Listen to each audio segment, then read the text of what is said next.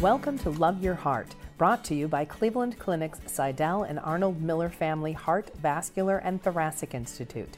These podcasts will help you learn more about your heart, thoracic, and vascular systems, ways to stay healthy, and information about diseases and treatment options. Enjoy.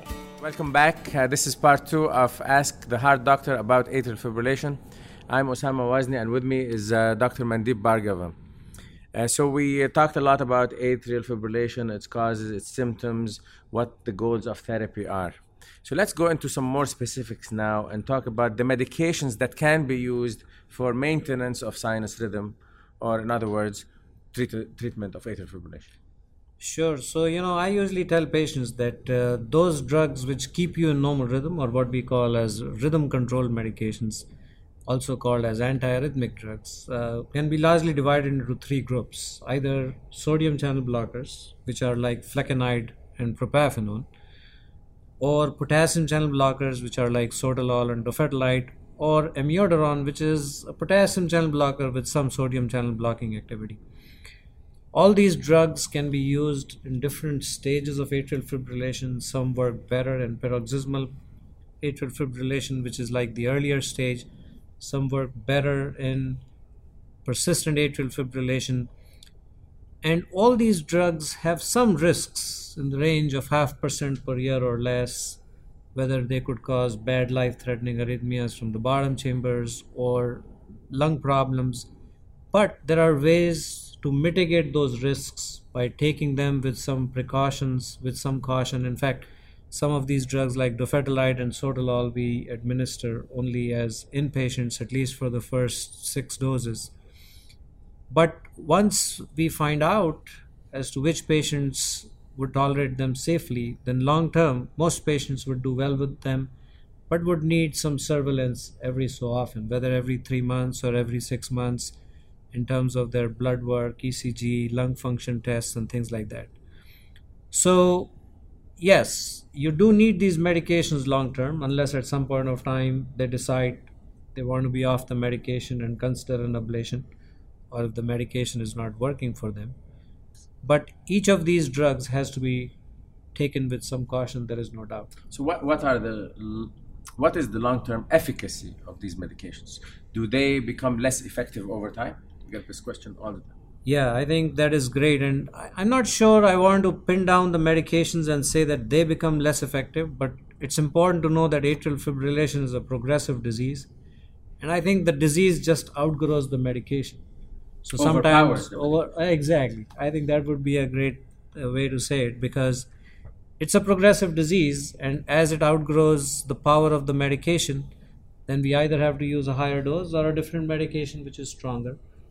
But in general, I think uh, most medications would have an efficacy in the range of 40 to 70 percent based on the stage of the disease. But it's important to know that it is not like antibiotics that you take a course of the pills and you're done.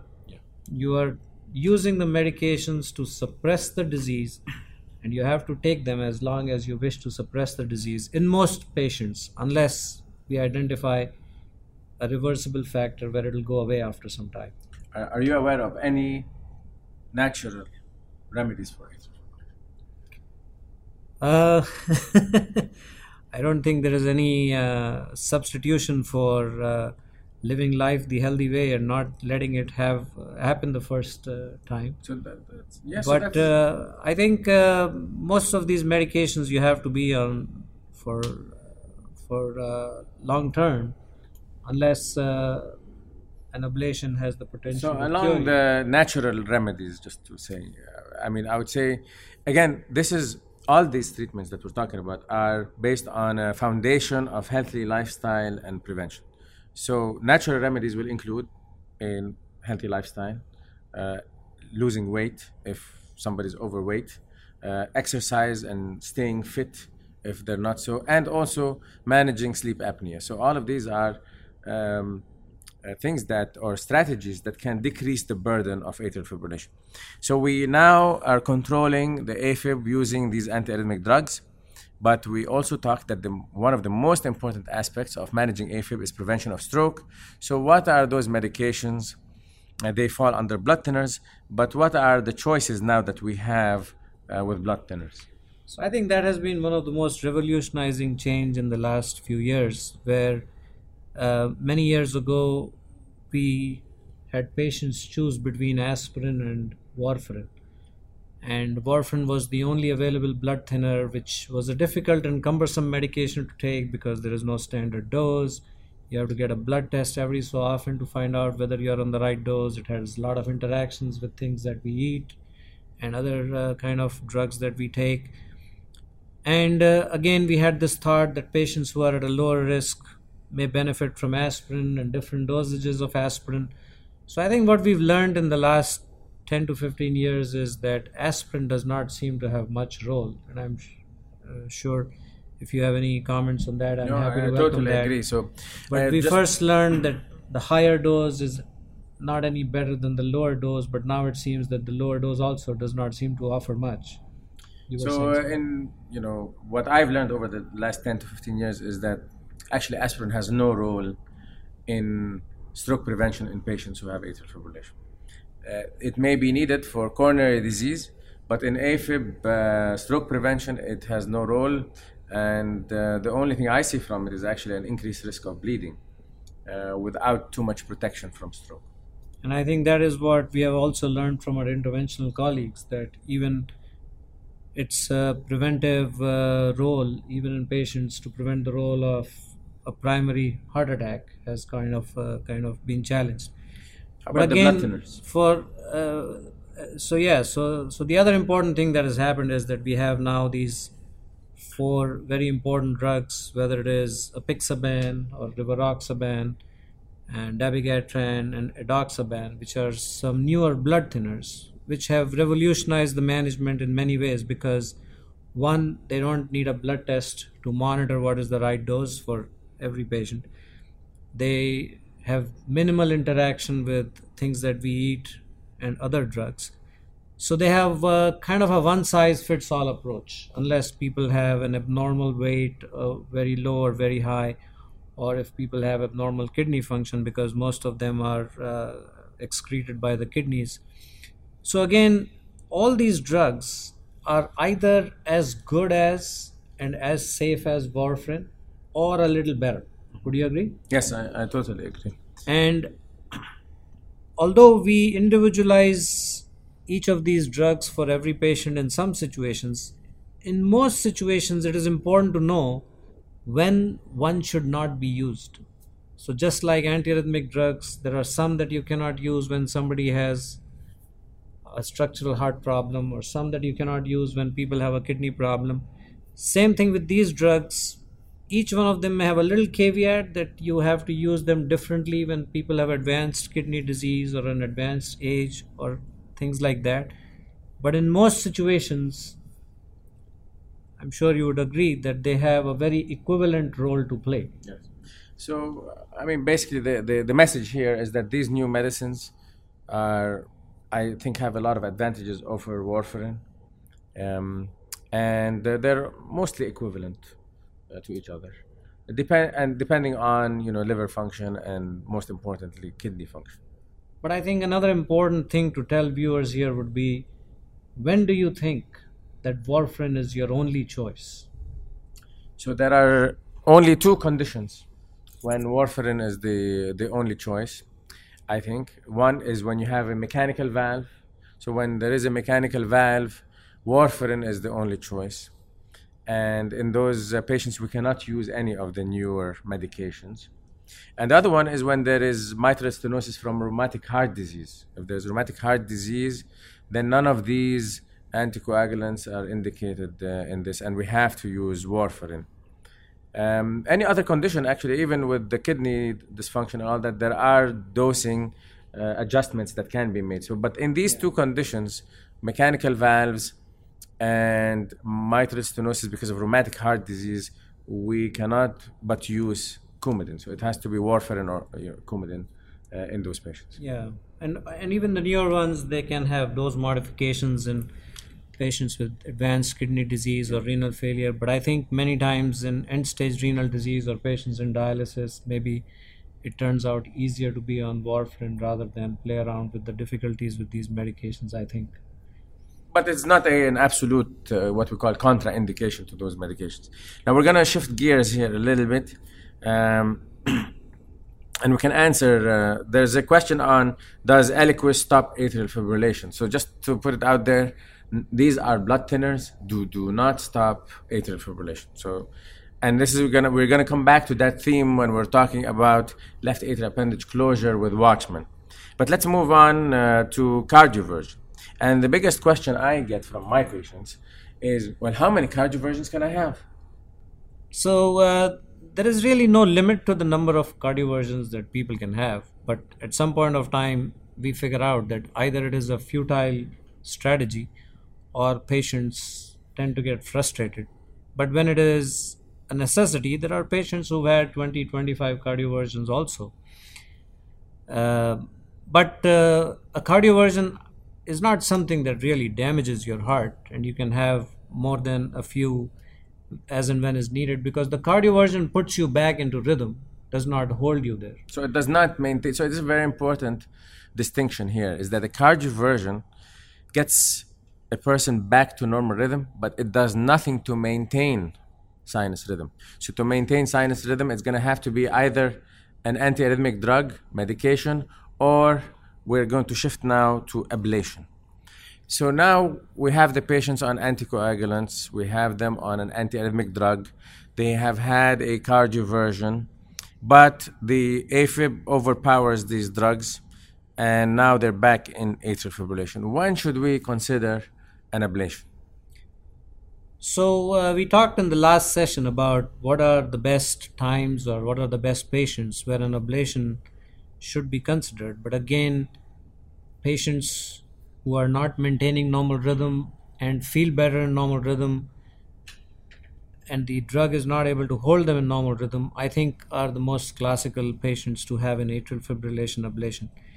But now, as ablation techniques are getting better, getting safer, getting more effective, and we are also learning some very important things. That is, that an ablation works much better if you do it earlier rather than later.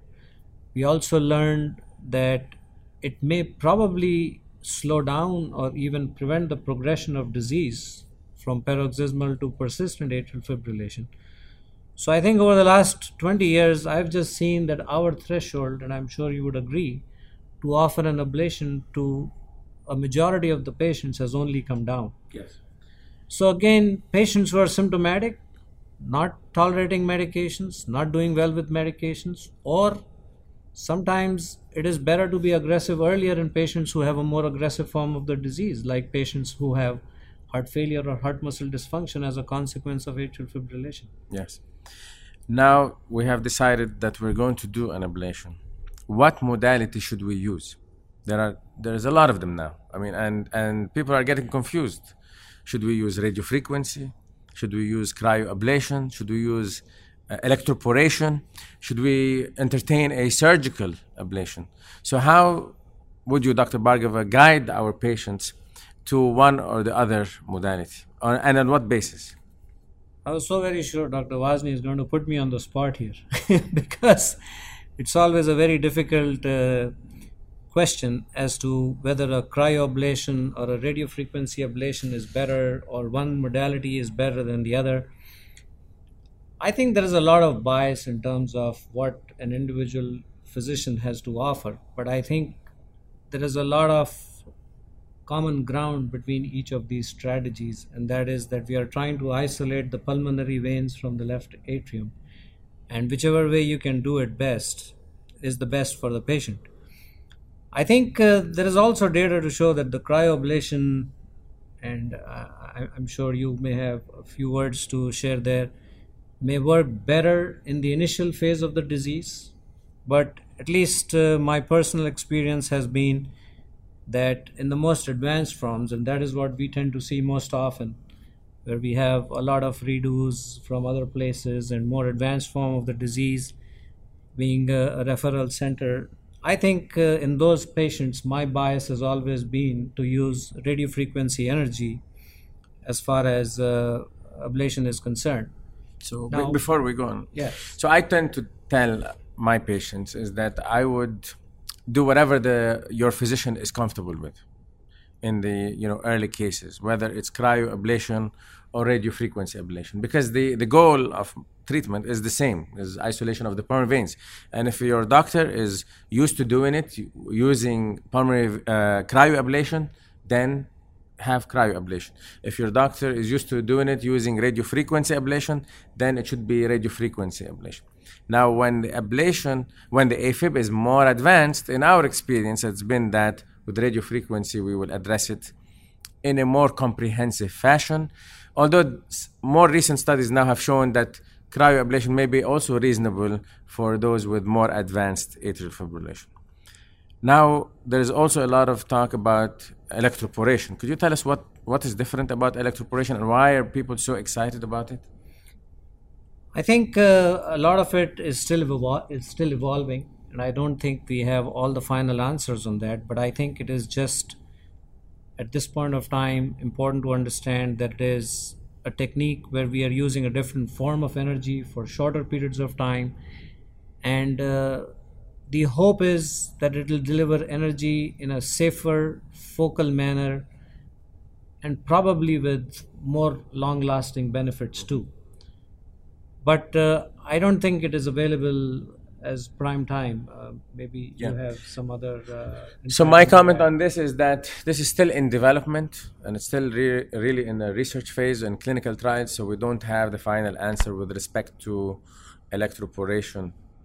I would like to end this section right now here uh, and talking about a little bit about the convergent uh, procedure because we've had some experience with it and also it was recently highlighted in some important studies uh, in the uh, medical congresses. So, convergent procedure basically is a hybrid approach where the surgeon would go behind the heart and ablate the back wall of the left atrium.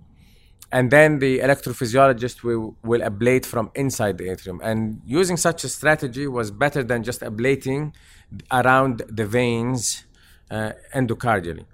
Now, here at the Cleveland Clinic, we ablate also from the inside, we ablate the, the, the back wall. Uh, so, to me, the, the convergent uh, procedure showed that it is important to ablate the back wall, but it's also important to ablate it in a safe way. And one way, one safe way to do that is to uh, get the help of a surgeon to do that.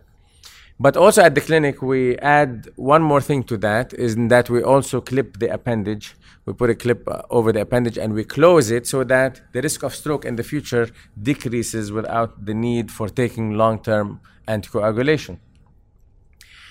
At the clinic now, we are reserving this convergent, we call it the convergent plus procedure for patients who failed previous ablations and for patients with advanced atrial fibrillation uh, when they have a very enlarged uh, left atrium. Now, I did comment now here on the clip to close the appendage. Now we're going to shift uh, the discussion towards the watchman because we have a lot of questions from our patients regarding the watchman. I'm going to start just by stating two facts and then we will uh, switch gear to Dr. Bargavan. I just want to comment here quickly that the watchman does not does not decrease the burden of atrial fibrillation. So this is very important because we always get asked this: Will will I feel better when I get a watchman device? You may feel better because you're not you don't have to take a blood thinner, but not because the atrial fibrillation burden is less. Another thing, the, the watchman is basically a device to close the left atrial appendage. So now the question to Dr. Bhargava to clarify, why would we want to close the left atrial appendage? So, as we talked initially, there are two important goals of managing atrial fibrillation. One is to reduce the risk of stroke, and one is to improve quality of life and heart failure symptoms. So, whether it is blood thinners, whether it is removing the appendage surgically, or whether it is the Watchman device, the primary goal of each of these treatment strategies is to reduce the risk of stroke Yes. because we have learned that atrial fibrillation predisposes to the risk of formation of clots.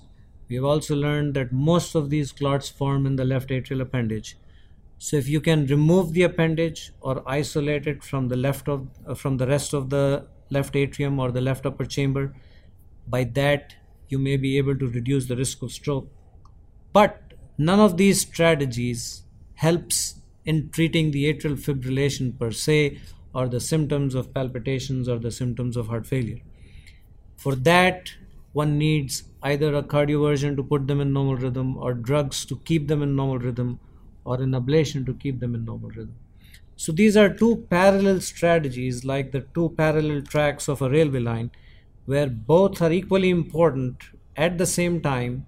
Both things are trying to focus on two different goals, but both are important in every patient simultaneously and cannot be substitutive of each other. So why do we? Why would we want to consider a Watchman device? For the Watchman device, uh, particularly, I think uh, the important thing to understand is that by blood thinners, we are reducing the risk of stroke, but that protection comes at a price, and that is the price of bleeding. And that risk of bleeding can be usually low in most patients. But in some patients, the risk of bleeding may be high enough that whatever protection the blood thinners offer in terms of protecting against the risk of stroke is offset by the risk of bleeding. And at this time, we have very good data to show that you can offer the same protection of the risk of stroke by offsetting that risk of bleeding by putting in a Watchman device. But I think, as Dr. Wazni alluded to earlier, we are now trying to get to the next level where we are trying to see that for patients who are not at an increased risk of bleeding but have a risk of stroke, can the watchman try to help them also long term by trying to achieve a situation where they can be off the blood thinners even if they don't have a higher risk of bleeding? So, so you are the PI on that study that you talked about, the option trial the last time, and I know that you're aware of a lot of other trials coming on regardless of simultaneous use with an ablation. Would you like to allude on that, uh, Dr. Wazni? Yeah. So the answer basically that Dr. Bhargava just told us answers the questions we had um, that were uh, submitted to us. So if if if uh, the risk of stroke is moderate to high, and it is necessary to take a blood thinner, but you have a bleeding problem, and this is what the questions are, then a watchman is very reasonable. So that is the answer to that. So somebody who has bleeding here due to cancer, and another patient who had a GI bleed. Yes, a watchman is, is reasonable to prevent stroke and avoid long-term anticoagulation. Now we're moving the therapy forward in that in those patients who get an ablation and they think that they're, you know, I got an ablation, why should I stay on a blood thinner? We address this. And one way to address this is uh, to be enrolled in our study called the option trial, where we will randomize patients to continue taking anticoagulants versus closing the appendage with the Watchman. The results of the study will not be available until another uh, three to five years, uh, probably. But it is possible that one day we will do the ablation and close the appendage at the same time based on evidence. Now, there's a question here, and the last one here is can we do the Watchman and ablation together? And the answer is yes. Uh, actually, we are one of the very few sites in the United States that offer these two uh, procedures together.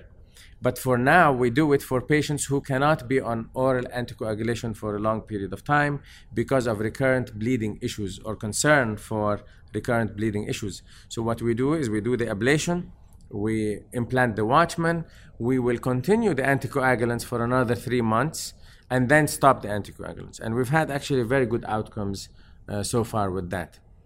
Um, one last thing I want to mention is that the AFib does not, uh, the Watchman does not stop AFib because this is a recurring question. It does not stop AFib. It does two things actually. It prevents stroke and it helps us avoid long-term oral anticoagulation. And I think we will stop this uh, section right now. We will continue with you in part three uh, at some other time. Thank you very much. Thank you. Thank you for listening. We hope you enjoyed the podcast. We welcome your comments and feedback. Please contact us at heart at ccf.org. Like what you heard? Subscribe wherever you get your podcasts or listen at clevelandclinic.org slash love your heart podcast.